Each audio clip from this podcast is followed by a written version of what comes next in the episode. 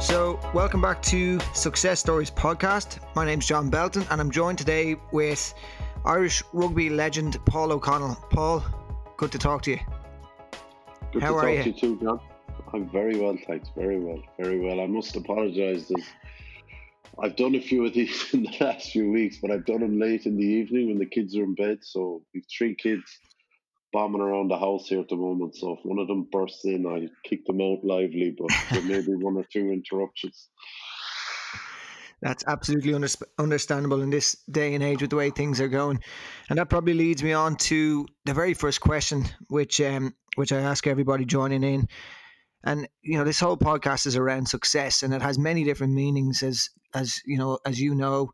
Um, and what what would you say if someone was to ask you what success means? What's your your quick synopsis as as to what success is?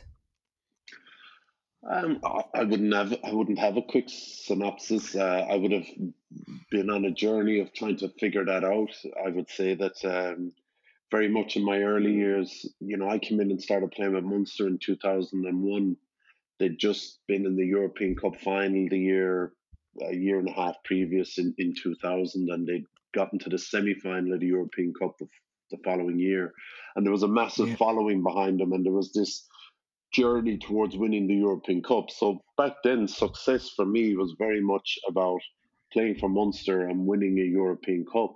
You know, uh, playing for Ireland and, and winning a Grand Slam or a Six Nations. And if it didn't Mhm. happen, I was pretty miserable. Uh, success for me back then was all about winning and losing. Okay. And I think you know it can lead to some very big highs and some very low lows. And uh, I would have gone on a journey then throughout my career, probably I think of of trying to figure all that out because we were very very successful at Munster in my early time there and, and midway through my career with an incredible team with the practically one to ten of the Irish rugby team were Munster. We went on the Lions in 2009. There was eight, I think, eight Munster players selected for the Lions tour. Which, you know, if you get eight players from your country in, in Ireland It's a big selected for a Lions tour, it's a big deal. Not to mention eight players from one team. So we did this incredibly good team. So uh, setting the bar of success at winning and losing the European Cup was actually very reasonable. But I suppose then over time with the AIL diminishing, we didn't produce the same players we did in the past. And Munster, you know, the, the, I suppose the baton transferred over to Leinster, and the majority of the Irish team became Leinster players. But Yeah. our fans and us as players still wanted and expected to win the European Cup, and success was still measured by winning the European Cup. And I found that during those years when we were struggling, I found, you know, I was quite miserable at times and struggling to enjoy Yeah. rugby. And um, And yeah, and that's when I probably had to go on that kind of journey of trying to figure out what success was and what it wasn't. And I, I, I would have read an awful lot of stuff during my time as a player, a lot of sports autobiographies, a lot of sports psychology books. And even though I never really, I, I worked with lots of psycho- sports psychologists in rugby, I enjoyed. I enjoyed when they were part of the team, and I enjoyed when you know you'd be standing beside them in the queue for the airport, or you'd be sitting beside them for breakfast, or you'd be, you know, at dinner with them, and they'd be chatting to someone else about something. And uh, but I remember, uh, I, I, I, I remember a few things happened. Padraig Harrington came in and spoke to us first and foremost in, in 2008, mm-hmm. 2009, came into the Irish team. I know this is a long answer now. You asked me for a short answer, but no, I I, love I it. just it, it's it's it's it's it has a good, ending, I hope. But Padraig Harrington came in and spoke to us in 2009, and it was absolutely incredible. It was over winter. Um, it was Declan Kidney's first year in charge. He came in and spoke to the Irish team, but he, he he gave a brilliant speech just about his own career and what he does to practice and all these different things. So if you're into golf, it was amazing, but you didn't need to be into golf for it to be amazing. And one of the things he did at the end, he gave us Mhm. these top five recommended uh, books. Um, and one of them was a John Wooden book, who's this amazing basketball coach in America, um, coached, um, I think, uh, uh, did he, he coached a university team in America, but they won, I think they won 10 championships in a row, and it might have been unde- undefeated Oh, yeah. for three and a half years. But he was this old school guy and very much into coaching, but very much into coaching with values. And I remember reading one of his, the, one of the books he recommended was a, small little book. It was a, a blue book um, written with by John Wooden and I think a guy called Steve Jamison. I can't even remember the name of it, but it was just very small, little one page, little anecdotes, little stories, stuff you could pick up.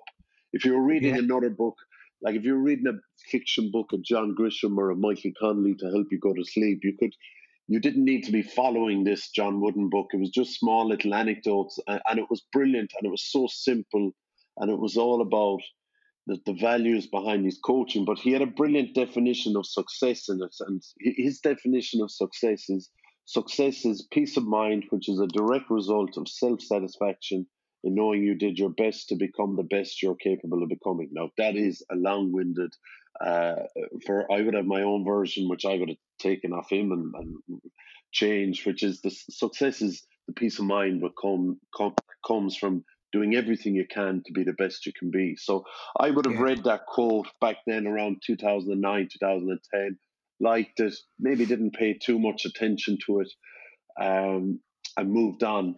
Enda McNulty, then, as I said, would have worked as a sports psychologist with the yeah. Irish rugby team. Um, and he would have, you know, he's a very well read guy. And I would have, you know, I would have done a few one on ones with him, but mainly I enjoyed, as I said, I enjoyed, you know, walking to the terminal in the airport on the way to an Ireland England game. You end up chatting to him while he's chatting to someone else. And I remember one time he gave me a card. Yeah. Uh, I think his card, I think, I'm not sure, that was it his business card or was it a card with just some reminders of, of things? But on the back of it was that John Wooden quote again and I would have glanced at it and okay. liked it and probably not paid a lot of attention to it. And then just then, I suppose after that time around 2011, 2012, we were really struggling with Munster, and that's when I was trying to figure out the answers around.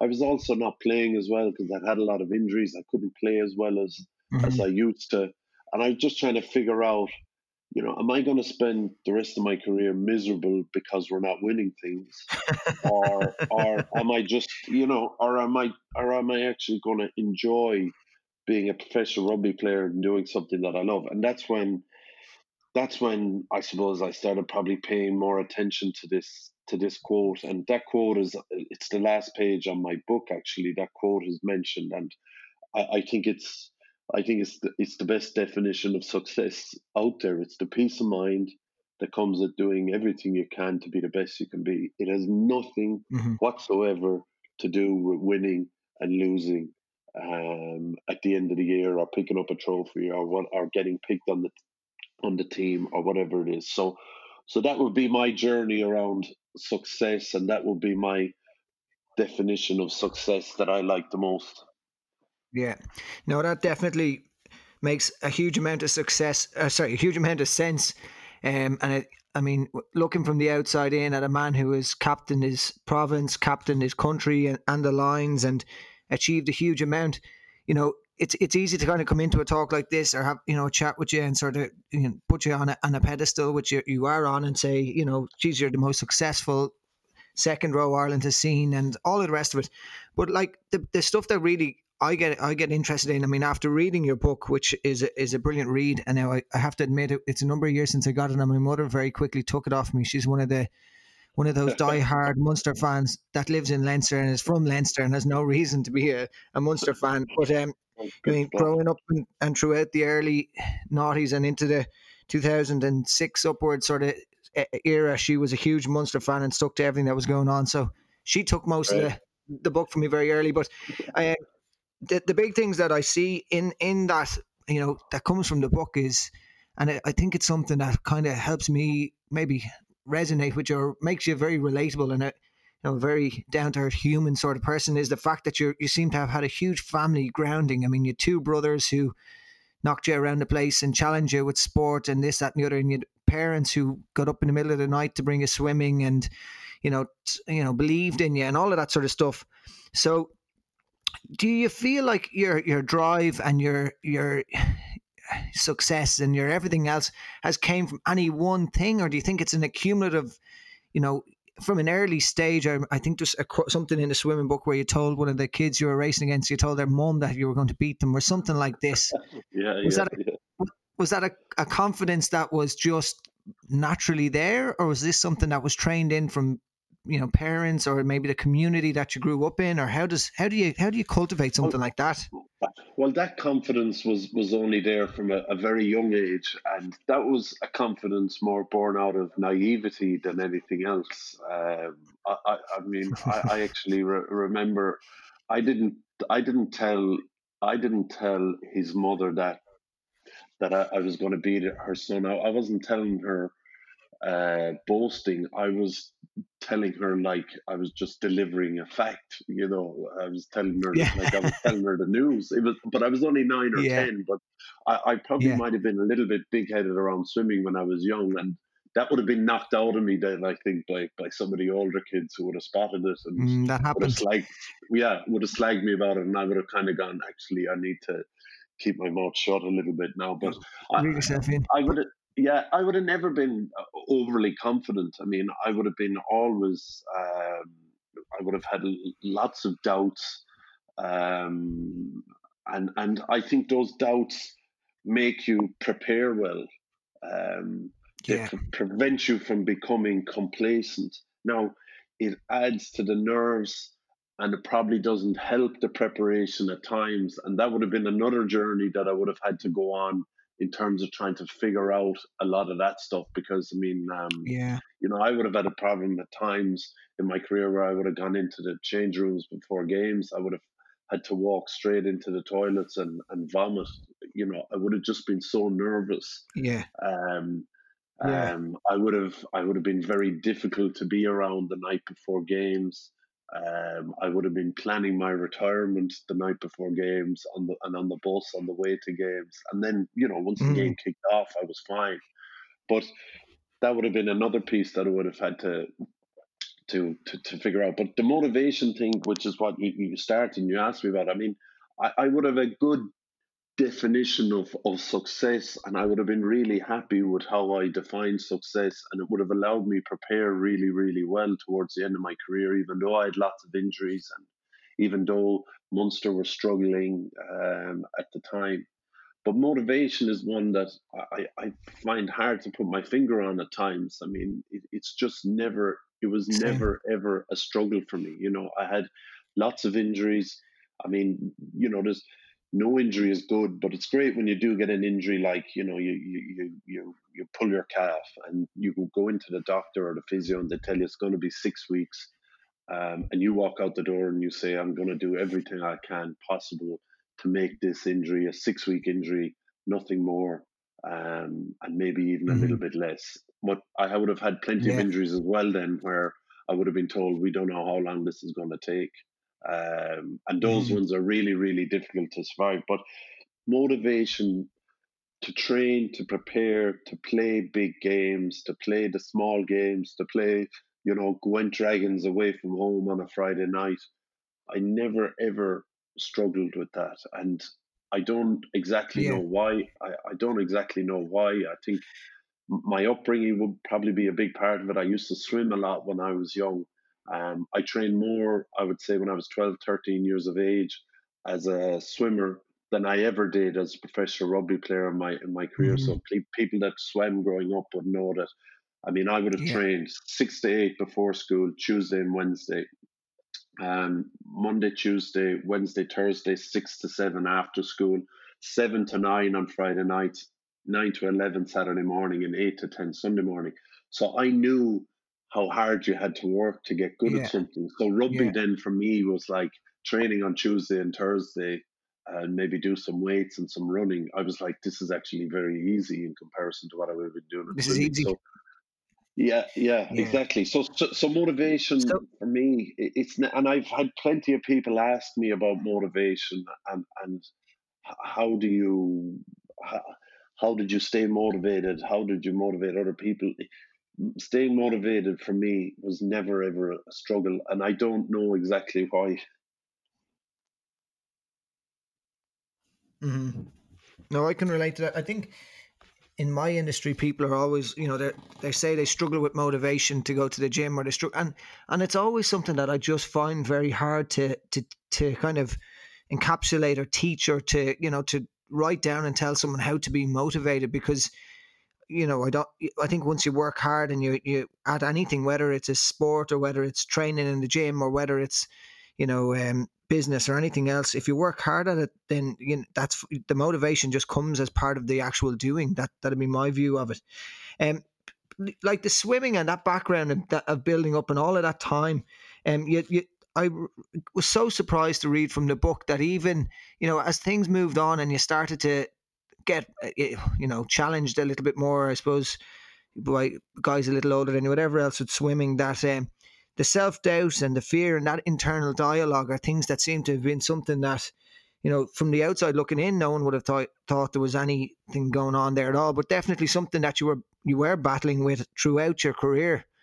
Um, would that be fair enough to say that it, that's that is the battle, isn't it?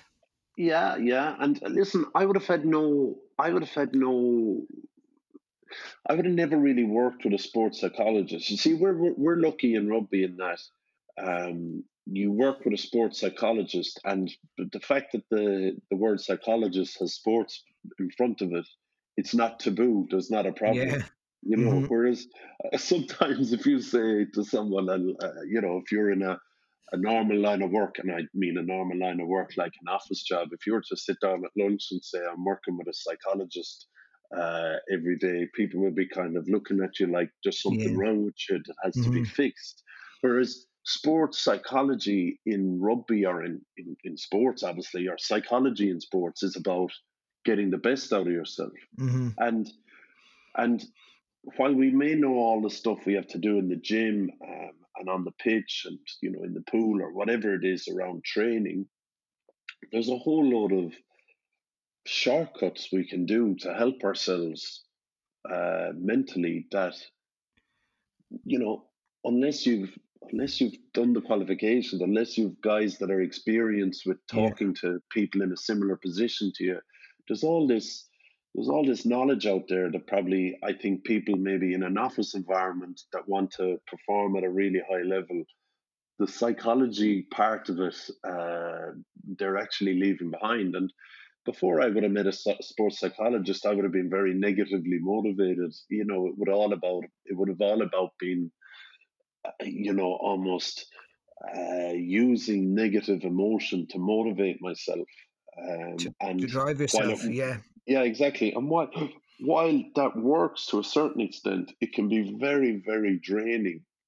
Um, mm-hmm. You know, um, as I said, going to games, going to a game and, and, and, and having to vomit in the change room before you go out onto the pitch, or or going to a game and and you know imagining imagining the the scenario and how depressed you'll be if you lose um, going not, to a game and yeah, it's not it's not healthy, and it just yeah.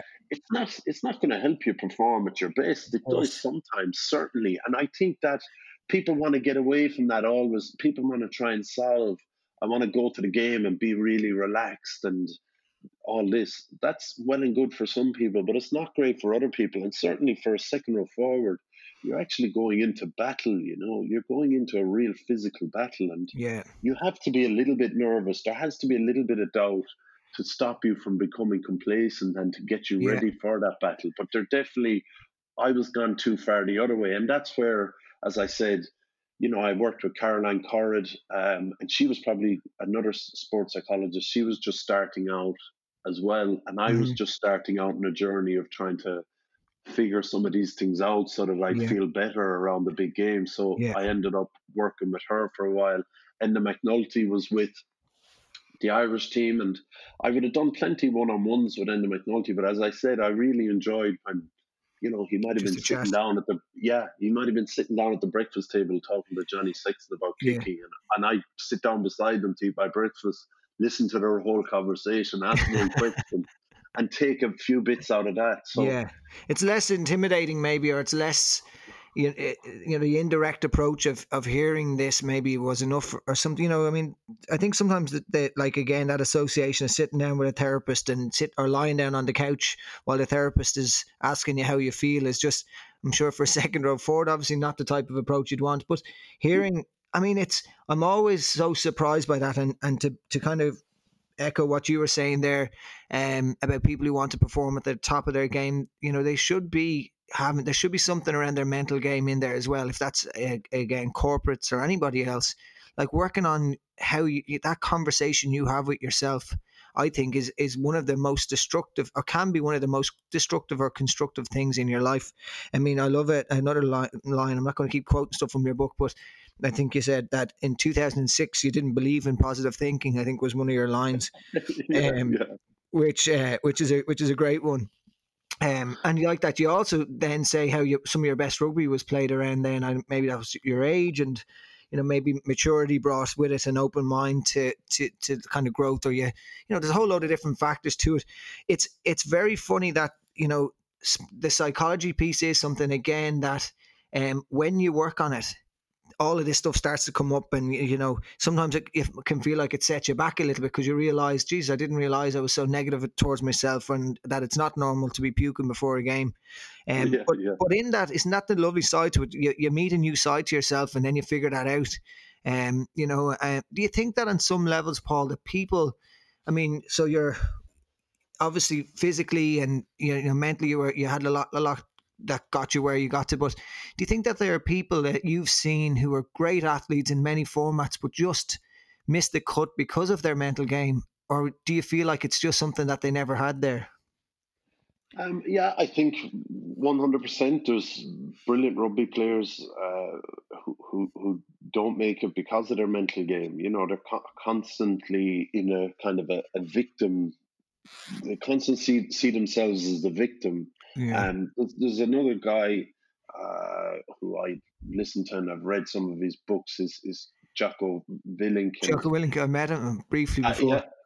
Well, okay. Well, he he has a he has a book, and um, the only thing, like all these books, they're all so big, but they could actually be about fifty pages long, and you mm-hmm. get the message fine. And that's the annoying thing about it. But he his book is called Extreme Ownership. Yeah. And uh, and if you just understood what he meant by extreme ownership, to me, that's all you need to get from the book. And it just means every situation that you're in that, that doesn't work out, you, you blame yourself. You look at it and you say, okay, how could I? So, you know, you play a game and the referee absolutely screws you. But there's probably a whole host of things you could have done before that game to prepare for that referee to avoid a certain amount of those penalties that tilted the game and you ended up and, and you may be right the referee may have had a really bad game and gone, gone against you but mm-hmm. and, and joe joe schmidt was brilliant uh, at, at that i remember he used to say things like we'll never blame the guy in the middle we'll always yeah. take responsibility on ourselves mm-hmm. and that was a bit of a shift in attitude for me because you know I, I did like to blame the referee when yeah. he did have a really really That's a very. Irish whereas, thing, isn't it? Yeah, yeah. Whereas Joe always liked to blame us for how we prepared for that referee. Now he'd be still tough enough on the referee as well. Uh, I'm sure in his one-on-one review after it, but he always was tough on us in terms of how we prepared to deliver the habits that were required to avoid being penalised by that referee, and mm-hmm. um, and and that's that total responsibility, taking responsibility and ownership for everything. So, like, even if you have uh, you know, a situation w- w- with your with your boss or your coach where he has misinterpreted something, um, and it's his fault for misinterpreting it. You take responsibility yourself because you didn't explain it clearly enough, or you didn't actually nip it in the bud when the mm-hmm. misinterpretation started happening and say, look, this is on me here. I actually didn't explain this properly. And so that's extreme ownership. That, that extreme ownership or, or just, and I wouldn't say it's blame yourself mentality. It's more about look at yourself first. Uh, what could I have delivered delivered differently before I get stuck into someone over this incident that's happened? And I think I think that is a very that is a very important attitude that not a lot. I think it's less prevalent than it used to be. Really, um, and I think I think guys now are yeah, I think we're, we're, too eager to point the finger at other people. Mm-hmm. Um, you mean in life in general here, or with in, in the uh, rugby world? I just or? think in sports and, and in the in the, yeah. in the rugby world, you know, you gotta you gotta put your hand up. You gotta do absolutely everything possible yourself to to to to leave the person who's who has to pick you or or or or to give you the pay rise or to increase your contract or or mm-hmm. whatever it is. You gotta leave every stone uncovered yourself first um, yeah. and then and then look at other people. I, I think that that ownership piece or that responsibility piece is just is is more important than ever and i think it's a real way of actually separating yourself at the moment because even you look at it on twitter there you look at people you know the negativity righteousness and the, the moral you know the amount of people that take the moral high ground when other people make mistakes mm-hmm. um, is incredible now Mm-hmm. Yeah, no, it is. It's. I mean, my my next question I was going to come to you after you started talking about about extreme ownership was how you took that, um, and then you know an, another big challenge. Uh, that you seem to have taken in your stride was becoming a leader, a leader of men on a rugby pitch, um, in both as a coach and as a as a captain of, you know, Lions teams, Munster, Ireland, etc. Um, you know, it's hard to take when you've got your own battles that are going on. Um, and then to, to bring that and to be at the forefront of the pack, the, the leader, etc., and, and the captain. Did you find that with that came obviously more responsibility? Was it an easier challenge when you had a team you were minding, or is there? I mean, when it comes to leadership now, as a small business owner with a team of people, you know that's one of my challenges at the moment is learning how to be the right type of leader and I had to accept that extreme ownership piece myself, where I, you know, it's, it is very easy to blame somebody else for not, you know, being able to read my mind and doing something the way I want them to do it. Um, how, like, what challenges as a captain of, you know, a panel of men that are, you know, huge personalities and have maybe egos and are you know very experienced and perhaps guys who who have been battling at provincial level and even national level. How is uh, what what sort of challenges does a leader face when they step into a changing room in front of them and you have to give them the the fear of god talks? Yeah i i I suppose first of all, I, I came in up in a very good environment in Munster where I think people took on leadership roles very naturally. So you know, Mick Galwey, Anthony Foley, um, Ron O'Gara, Peter Stringer, Donncha O'Callaghan, everyone were encouraged by Declan Kidney, I suppose, to have an opinion and they were encouraged to lead by their example and their actions. Mm-hmm. Um, and um, um, so, so there was a very good environment there, and you were always encouraged to to lead in whatever way you thought fit. You know, Donncha O'Callaghan wouldn't have, I think, wouldn't have spoken a lot in the change room, but he would have trained incredibly hard. He would have everywhere we went. He would have brought his own meals. Um, you know, he never drank. He never smoked. Really? Smoked? No, never, ever in his life. He he was, you know, he was an absolute model of professionalism. So. I mean, I used to copy and paste loads of the stuff he was doing. And, you know, he'd say to me, listen, I'm working with a really good nutritionist she's excellent. Uh, she isn't working with Ireland or Munster or anything. I just find it myself. I think it'd be well worth your while giving her a call. Mm-hmm. Uh, and you know, and then I do that. He the, there's a guy called Dave Revins at the moment. He's the Munster Ireland, and he was on the last Lions tour, physio, yeah. or not physio, sorry, masseur. Okay. Um, Donncha O'Callaghan found him himself. He was just wow. going, you know, and he, same again, he said, Listen, I'm working with a really good guy here. I think you should go and see him. But next minute he was in with Munster and so so he would have been a great leader, but he wouldn't have been, you know, inspiring people with his words. He just would have been a guy to follow all the time. Whereas mm-hmm. I think leadership for the, the, probably the worst part of leadership was trying to have to give a give a speech or a if I, you know, if we huddled up at the end of training, you might say a few words and it'd be off the cuff and it'd be very easy. But sometimes having to give a kind of a speech before we headed to a game was the hardest part because sometimes you actually wouldn't have anything to say, and yeah, you, you, you just feel like saying, "Come on, lads, let's just get on the bus and go and do it." But um, not always that. I, I, would have struggled with it. I would have struggled with it because at the I think it's easy captain a team when there's a load of guys around you that potentially can captain the team. So, um, so like the the Munster team that would have won the European Cup that I would have captained in 2008, you'd you know, you'd Ron O'Gara, um, Peter Stringer, Alan Quinlan, Jerry Flannery. Marcus Horan, Johnny, all, all these characters that, you know, could say a few words at the right time or do something at the right time or whatever. So it's quite easy. And mm-hmm. it probably got more harder maybe later on when the group became quieter and a lot of those older guys moved on. Mm-hmm. Um, so I went through a period where I struggled with it. And then at the end, I got to the period where, look, you know, this is, I'm actually not too bad at this, you know, and I just got to accept this is the way I am. This is what it is for me. You know, I, I'm a, I'm a real outgoing personality on the rugby pitch. I'm, I'm I'm around a long time, and I kind of accepted the leadership role towards the end. And when I accepted it, I I I, I think I got better at it. I also became a lot more relaxed. I mean, we would have come up in the you know, the early 2000s, we were big Roy Keane fans. His book yeah, was yeah. out. He used to come and visit us at games, and he was all about holding people to account and responsibility. Yeah. And it was excellent. But we were very tough on each other. And I think that began to work a little bit less, particularly after 2010 when a different era of player came along.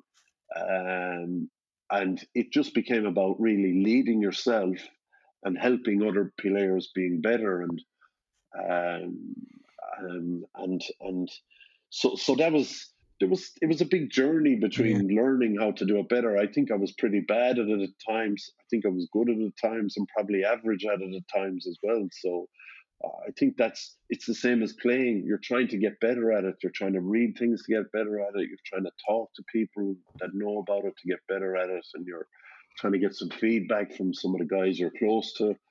Um, so, so, yeah, it's a cha- it's a challenge being a better leader. Yeah, and it, you know you, you rise to challenges, um, like whether it's getting up in the middle of the night to swim or whether it's getting out to train. It it is the challenge that seems to drive you, and I think it's facing on that challenge and accepting that you're not going to do it right from the start, but putting it you know, putting a plan in place and then working hard seems to be the general theme with everybody around success. But I suppose is that applicable then to being a leader and a rugby player and everything else? It, it seems to be.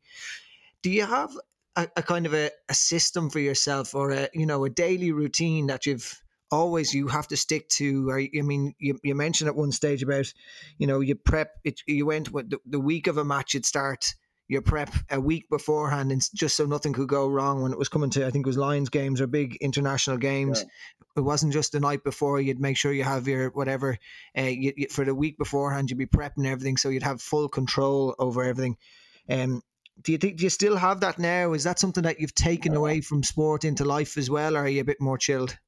No, not not not not as much now. Mainly because I, I do a lot of different things now, and one day is not similar to the next. I worked in Paris last year in coaching mm-hmm. Stade Francais, and it probably was like that, where I, you know, I knew I had certain things to, um, I knew I had certain things that I had to that I had to do, and I knew there were certain things that really influenced whether I did my job well or not. So that goes back to the playing, and it probably goes back to we had a Kiwi coach called Rob Penney that came in. Yeah. Um, and uh, whenever he did his one on ones with you, it was he had these sheets and they were called the big boulders um, oh, yeah. Um, of your position, which comes from uh, Stephen Covey, The Seven Habits of Highly Effective okay. People, which People, is the big, yeah. big rocks. So, mm-hmm. so towards the end of my career, I had a lot of injuries. So I couldn't train as much as I used to. So I, I just started concentrating on the real things that made a difference to me as a player, that made me better, the real things that I needed to deliver as a, as a player. So I used to write those things down on a Sunday evening on a one pager how I was going to knock those things off during the week. Mm-hmm. Um, and anything else I got done was a bonus. Yeah. Um, but these had to be done every week. So, um, so that actually gave me a lot of peace of mind as well, because sometimes, you know, I could be, I could get to a Friday and I'd be kind of thinking, crikey, I don't know if I've enough done really, you know, and I'd be back on the in the in the team room on the laptop looking at footage. Whereas when I had a big plan around my big rocks, around the really important stuff in my game, you know, I could look back on that one pager on a, on a Friday evening. I could say, listen, everything is done now. The best thing I can do here now is go down rest, room, mind yourself, relax, relax, have a bit of crack with the lads, um, um, and and just be mentally fresh for the game tomorrow. Mm-hmm. Um, and I'd recommend that highly. You know, Joe Schmidt was a big fan of of of that as well, and I think it comes from Wayne Smith, who who's the former New Zealand coach. He's probably one of the best coaches there's ever been, and he was a big fan of this book, The Seven Habits of Highly Effective yeah. People, and it was prevalent in a lot of New Zealand coaching. Yeah. And uh, that big rocks thing, which is comes from the habit putting the first things first. Um, so the first things are the really important things. So when you plan your week, you plan your week around the important high leverage stuff that makes a real difference. Anything else that happens is a bonus. And mm-hmm. um, and and that made a big difference to me towards the end of my career in terms of my peace of mind and in terms of being able to relax more around big games as well. And sleep and mind yourself and everything else. And I get so I know at the moment, just you, I mean, coaching wise, you, you've stepped away from that a little bit, have you?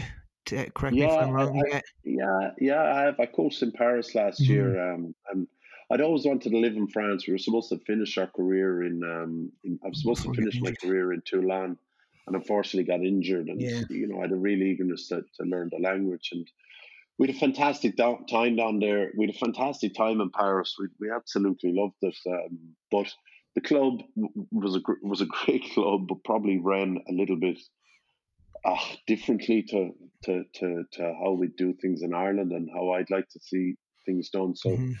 I, I stepped away after a year and we came home um, and ended up working at the World Cup this year, working at the Six Nations in TV, which is yeah which is really enjoyable. Um, coaching for me is, is is an incredibly enjoyable job, but unfortunately, it's it's actually when you're working the club game anyway, it's seven days a week. The yeah. game on Saturday, um, so you're gone all day Saturday. You have about six hours of video to do on on uh, on Sunday because the big one of the big meetings of the week is Monday morning where okay. you review the game. So you know, Monday, Tuesday, Wednesday are very, very sorry. Monday, Tuesday are very heavy days. You generally try and take Wednesday off and, and Thursday, Friday are kind of normal days. So it's, you know, I have a lot of respect for guys that have coached. Yeah, I have a lot of respect for guys that coach professionally in the club game for a long time. It's it's it's incredibly satisfying, but when you have three young, young kids, it's quite difficult as yeah. well it's all consuming. So it wasn't a hard a hard decision for you to make. Um, you know, leaving leaving France for now anyway. Yeah, yeah, yeah. The um the the puking in the toilets beforehand isn't something that comes up once you're going into TV. That's not something. That's something you seem to be taking in your stride a lot easier and enjoying. Or again, is this just a case that you you're you're portraying that? How do you find it? And is that stressful yeah. at all? I, I enjoy it. No, it's not as stressful, but it's it's it's hard to be good at it. You've, you have a lot of respect for. I end up with a lot of respect now for people that do that job really well, and I now enjoy watching all sorts of sports just to listen to the commentators. you know, it's it.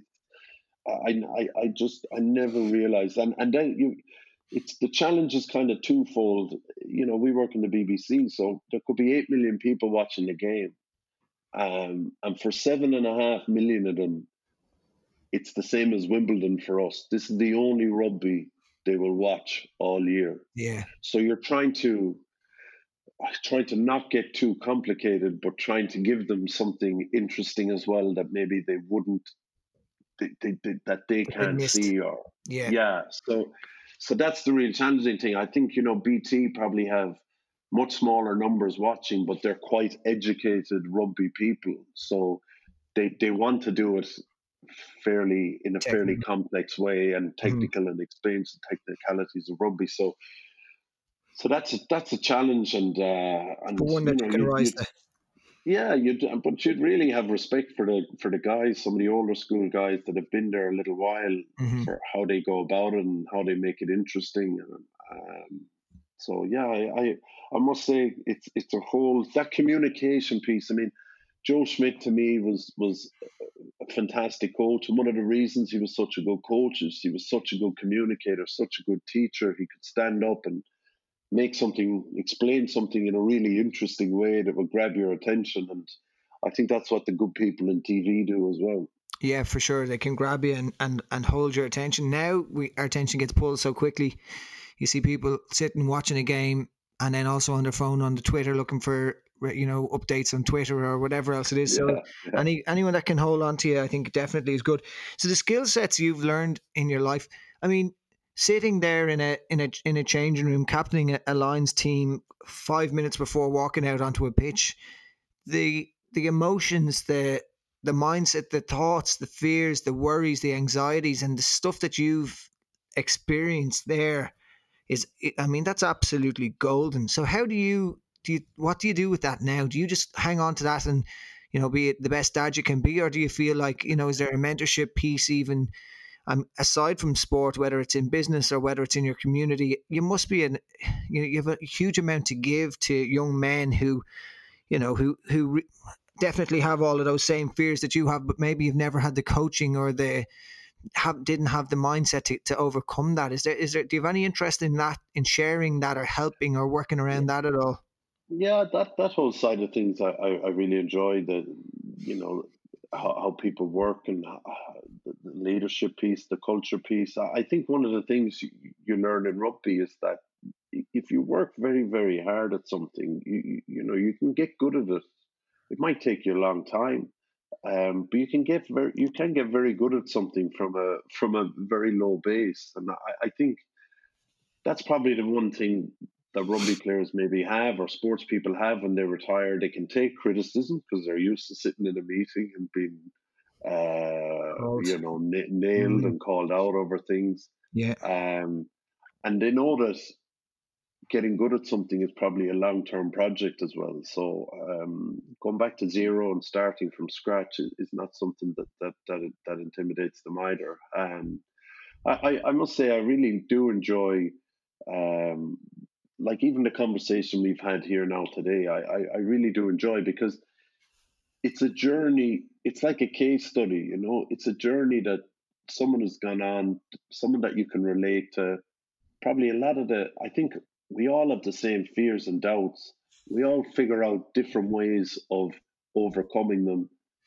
And the way that I overcome one uh, may not suit another guy. Like when I sh- talk about the big rocks and and I show people how, how I would have done stuff, you know, I, I just I, I find it fascinating that some people of a certain personality go, I love that. I'm actually 100% going to take that, copy it, make, edit it, make it my own, do my own version of it, but I love it. Yeah. Other people just go, that's not for me at all. And I, I think that's what's funny about about high performance is everyone is different. I mean, when I talked to you there yeah. about going into the dressing room and, and vomiting in the in the change rooms, you could come out. Simon Zebo could be there with his big headphones on, dancing, around the place, la- laughing, joking, juggling a ball, totally relaxed. But or is that his way of? Yeah, but we're playing the exact same game of rugby. You know, mm-hmm. we are we are we are looking at the exact same game of rugby in two completely different ways. Mm. Uh, and one suits his personality, and one suits my personality, and uh, um, and I can probably do it a little bit of his, and maybe he can do it a little bit of mine. Yeah. But but I, I, think that's really an interesting challenge as well is, is you know helping people figure out what works for them but i think when pe- once people feel they want to go on that journey of, of figuring out how to perform at their best. It's actually a very interesting journey and you end up reading a lot of very interesting things and learning a lot of interesting things too. Yeah and that's what you know so i've had my own fears and anxieties as, as i realized are normal but one of the biggest things for me, you know, running my own business, and you know, I, I don't feel like life is all about business by any means, but it was my game and my competitive sport. I mean, I trained and played football and boxed and rugby, tiny little bit, and did everything else like that. But when it came down to setting up a business and the challenges around that, that's where I just where I got to meet those, you know, that self doubt, that fear, and and that anxiety in extreme cases. And one of the most um, transformational things for me out of all of this has been uh, the the journey that set me on where I started to learn, started to read about it, started to realize that you know what Paul O'Connell sits on a bus with a negative story that he tells himself, or you know, mm. and everyone else that has been in business has experienced this, and that is part of the human condition, and and like that, I feel like So I remember one time where I was in the gym, and for the first time ever, and thankfully only time, I had a panic attack in the gym one time. An overwhelmed idiot who didn't know what he was really doing for in so many parts of my life. But I, I kind of believe there was the John before that, and then the John after that, because from there, this journey of se- self exploration started, and uh, you know, like you said, the reading and the the learning, and and I, when you talk about sitting beside a psychologist who's talking to you Johnny Sexton or a another, and taking those nuggets of information off them. That's effectively what I absolutely that for me is is the best form of therapy is listening to someone else and um, talking yeah. about an experience or giving a tool to use for it. Um, and and you know realizing that this is a, a global part, like I say, part of the human condition. I won't say a problem shared because it's not a problem. I think if you face this adversity um, head on, you find you learn so much about yourself, and you learn, you know, there's this opportunity for growth and this opportunity to, you know, this to create this new tool set as such that that can you know be transformed hopefully into other parts of your life as well. There was a line a guy said once and i don't know if you actually said this a friend of mine used the analogy and i think it, it was to do with yourself and Donncha O'Callaghan and is it was it Sebastian Cheval or Cheval uh, was yeah. it hammer to hammer? Is that it? Did, is that a line that you used at some stage, or someone uh someone bounced it off me the rugby game one time saying we'll use that line anyway? Um, yeah, well, we used this hammer to hammer was a particular type of defensive thing we used in Munster, but I, am not sure what sense you're talking about using it now. Well, the reason I'm saying it is that hammer to hammer is in you know your your weaknesses. The way I when I hear that and it, I know from a rugby sense it has a different meaning. But hammer the hammer is attack the weak, either the strongest thing or the biggest the biggest rock. Attack that, um, yeah. you know, and and get in there and. That can be viewed in many different formats, and like you said, we all take our own bits from it. What I take from that is like whatever that biggest fear, worry, self doubt, whatever else that is, that's the one that you hammer. That's the thing that you go after. That's where you have to work, even though you want to run away from it. Um, and I think it's a it's a great line and a, a, well a great a great sort of mindset to have towards different parts of life that are maybe holding you back a little bit. Yeah, yeah, yeah, and we yeah that's that Sebastian Chabal thing. I think it, we would have kicked off a lot of the time. So he was being a big talisman for for sales. So we would have actually kicked the ball to him to allow him to catch it to carry at us. You know, yeah, so, remember. And, and we we we'd be able to kind of tackle him man and ball. So instead of kicking away from him, which yeah. a lot of teams might do, yeah. we were kicking to him. Yeah, um, and kind of challenging him. But well, one thing you said there about about you know you being a, you know the, the CEO and the leader of your company. One thing we have in rugby that maybe you see your job maybe is more similar to a head coach John. But what I had as a captain was I had loads of players, loads of friends in the team that I would have had massive trust in. Uh, you know, we'd still have very good relationships to this day. So everything I was going through, they were going through as well. So and you know, you're sitting on a plane, you might be talking about training, about diet, about um, crikey, my knee is that me, but I'm still I'm still playing. Um, I'm not playing well, uh, you know, and you've just all this advice. So people like Jerry Flannery, yeah. as I said, Donncha O'Callaghan, Alan Quinlan, David Wallace, Stringer, O'Gara, people who are your peers who have gone through what you've gone through before or gone what you've gone through, but look at it differently. So you're able to talk to them all the time. And I think you've these teammates that pick up the slack and I think that's the challenge for, mm-hmm. you know, maybe a head coach or, or, or a CEO like you is that having people you trust to spend time with to talk to not not literally to sit down on the couch again like like like a psychologist but people that you can shoot the breeze with about all these issues you're going through because history is just repeating itself constantly. Yeah. Every problem you've had as a gym owner um, and, and in your other businesses, someone else has had that problem and dealt with it badly or dealt with it well. Um, and it's just a question of talking to enough, you know, being able to being able to be a little bit vulnerable in front of people to be able to lay out some of the problems yeah. and, and, trash out some solutions with people you really trust uh, mm-hmm. is is what we have that maybe you don't have. Yeah, well, you know, I do have it now, and I suppose what I didn't have was the uh, awareness to open up to that, to reach out to that, because you know when you do have a you know, well, let's call it a mental health issue or a, a roadblock of some description, we tend to only look inwards and not see anything else. So I think, you know, I, I feel very fortunate that the people who were around me, um, I mean, someone we can both relate to, the, the likes of the Peter Bastables and the, uh, the people who, who are successful in business and they can just give you a pat in the back and go, right, how are you doing with this and what's going on with that? And, and open you up you know you start to see this other side to to people and to the world. Um when you when I suppose if you allow yourself vulnerable is the wrong word but allow yourself to be open to communicating open to kind of sharing these things and all of a sudden the, the problem shared is a problem halved I think maybe in that sense there's a great one that I think I've spoken about on the podcast before they did a um, study with a number of years ago. A psychologist was talking to a lot of former military guys in the states who are suffering with PTSD, and they did a whole lot of tests and surveys, and it turned out that a lot of them were suffering. They thought they were weak and that they had all of these issues wrong with them. And uh, one issue that that one guy spoke about was when he go into battle, he'd crap his pants. and he thought that he was a you know a weak person as a result of this, and he thought that you know there's something wrong with him, and you know shame and all the rest of it. And then when they started putting this in as a question into, uh, you know, started asking people about it a lot more, it became something that they realised that over 25 percent of soldiers going into battle actually crap their pants, and it's mm. called a combat crap, and it's it's something that you know it, it, once everyone realises it's maybe not normal but not abnormal it completely have that kind of stigma and stress around it. And okay, why does that translate over to playing rugby or running a business? I think it's because maybe we're so protected at different stages in our in our lives, or some some people are that when when we do get exposed to adversity, we feel like it's you know you can go two ways where you start closing in on yourself, or you can start looking out.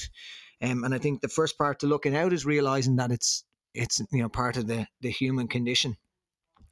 Um, as a as a, a dad now, I mean, is it you have three lads, Paul? Is it three boys, or do you have two two boys and a girl? Two boys and a girl. Sorry.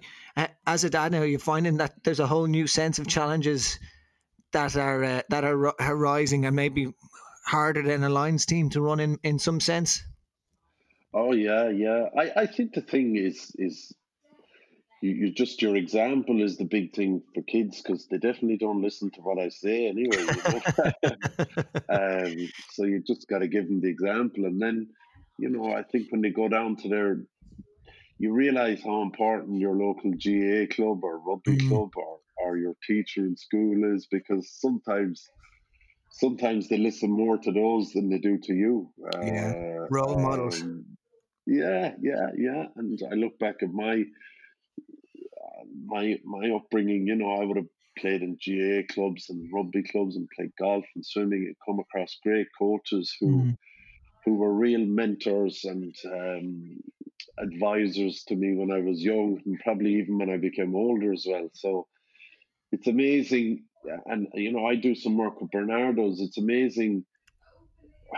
You know, if you have parents that are always pushing you to do sports or music or or or to you know that that they end up putting you in these environments where you learn so much. I mean, I, I was at a talk recently.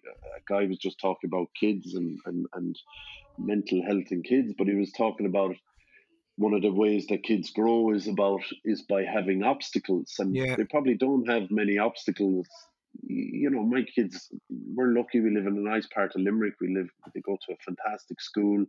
Um, both both sets of grandparents around, both parents are around.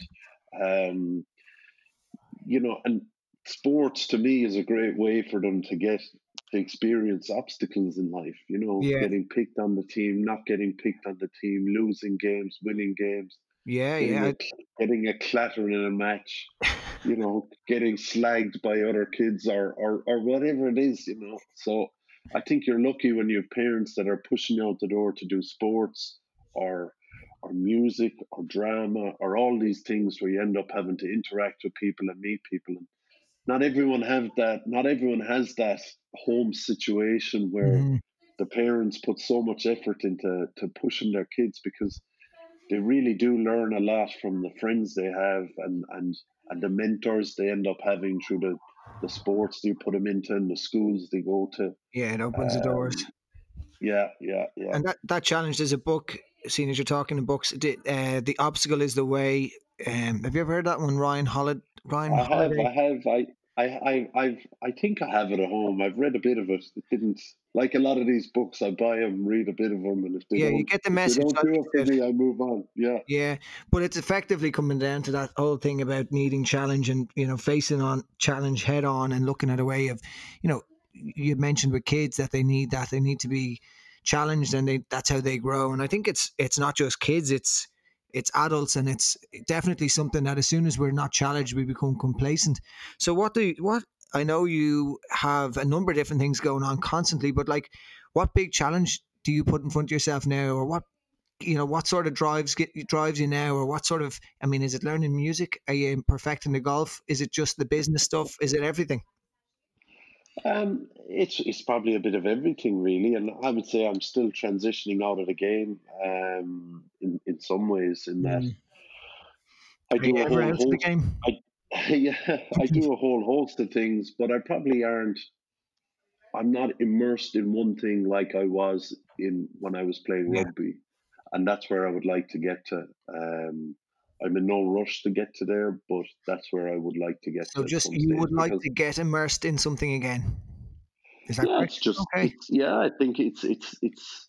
There's another book, another book that I haven't read, but Frankie Sheahan recommended it to me. is It's called The One Thing, and uh, well i've seen that it's it's somewhere yeah, it's just for me. That's when I was good at rugby, and that even even for me with rugby, I, I started trying to um, do some other things uh, outside of rugby while I was playing, and um, I realized pretty quickly it, it kind of affected my rugby. So I ended up having a very small cache of things I did outside of rugby. You see a lot Mm. of the rugby players, some of them, like Jamie Heaslip, had so many things going on outside of rugby, but yet he was the most ultimately professional player. I, I think one of the most ultimately professional players I'd ever met, and that suited him. It didn't always suit me. So yeah um, so I think sometimes different people are different. You need to focus on one thing. But at the moment, we have my oldest boy is nine, my youngest is two, oh um, wow and, and we're lucky. We're lucky. Yeah, we're lucky. We got to experience last year living in France, living in hmm Paris, which is something we've been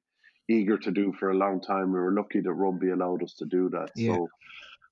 So ultimately, that's where I want to get to, but uh, I would say I'm in no rush at the moment.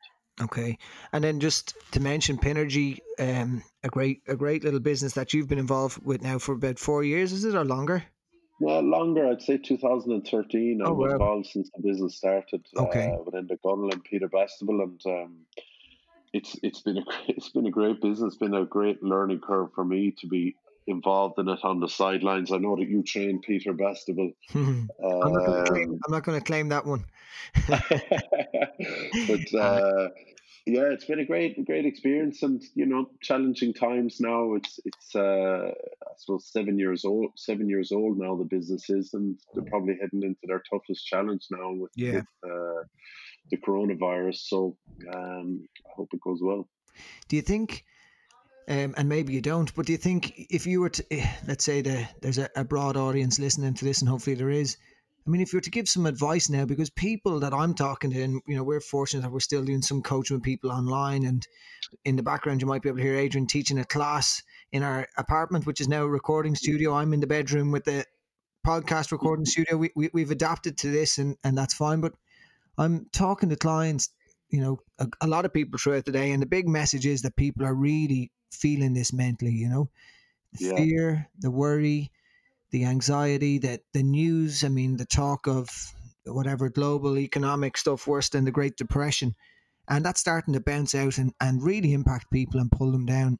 And as a you know as a leader and as a man who's experienced this both with your own internal dialogue but also you know on, on an international scale you, okay you're not going to step up there and, and lead the country but there definitely is words of wisdom that you have that you could share with people that might give a toolbox even as such of things to do the only thing I would say is, is listen. I, I'm struggling as much as anyone else, but I would say just control what you can control. You know, you can't worry about um, things you can't control.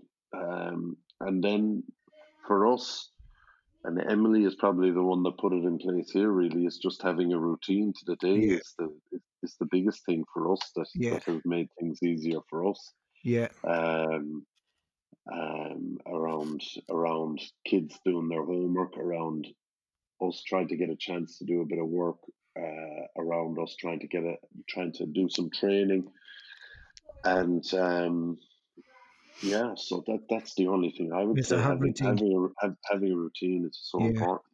Yeah, I agree. And the first thing I did when this, well, sorry, the second, first thing I did was panic a little bit and try and come up with a, a way to change things around and change how we work. And then the next thing I did was set my alarm clock for a time I get up at every morning, regardless, so that I'm not, you know, I, I get up and I teach. I started teaching a free class online, um, and there was one person in it. And now there's a few more, and you know, you, you need that routine because I don't have kids yet. Hopefully soon, but uh, kids need routine. But I believe adults need routine equally as much. Uh, and I think, Yeah. and I think that's important. What about your own? You mentioned training there. You, I mean, how do you go from training with some of the best strength and conditioning coaches in the world and in some of the most amazing gyms in the world to now having to motivate yourself to get out and do a bit of a bit of stuff? Or what? Or what role does exercise have for you now? Yeah, I did very little in the first few years. I retired um, and did did very very little in, in when I was in Paris last year, working long hours. Probably didn't eat as well as I should have been as well, and, and lost a lot of weight. Um, so since I finished last year, I've been training kind of three days a week, mainly just weights, circuits. I Yeah. do very little cardio. Um, a lot of it is is rehab stuff for my back hmm um, keeping my back, my glutes, and my hamstrings strong. Um, just a little bit of upper body stuff.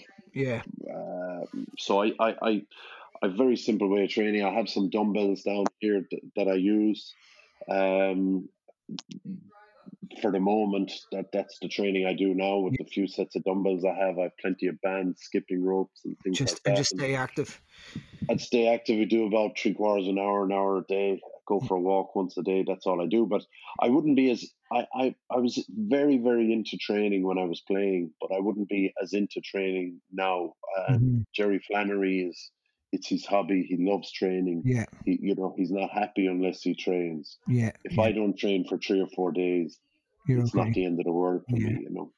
It's so it's it's a funny one because I for me if I don't get to do something every day I not I'm not in the same boat as Jerry Flannery but if I'm not doing something I'm you know I miss it I want to do a bit of exercise I like to Yeah. push hard lift weights do whatever it is go for a run and move and it sets me up for success every day if I can get something in and it's Yeah. interesting to see that and you're not the first kind of former pro athlete that has you know has stepped away from exercise a little bit uh, I'm, I'm sure you've done more in your career than most people would do in two lifetimes, so that, that in itself is okay.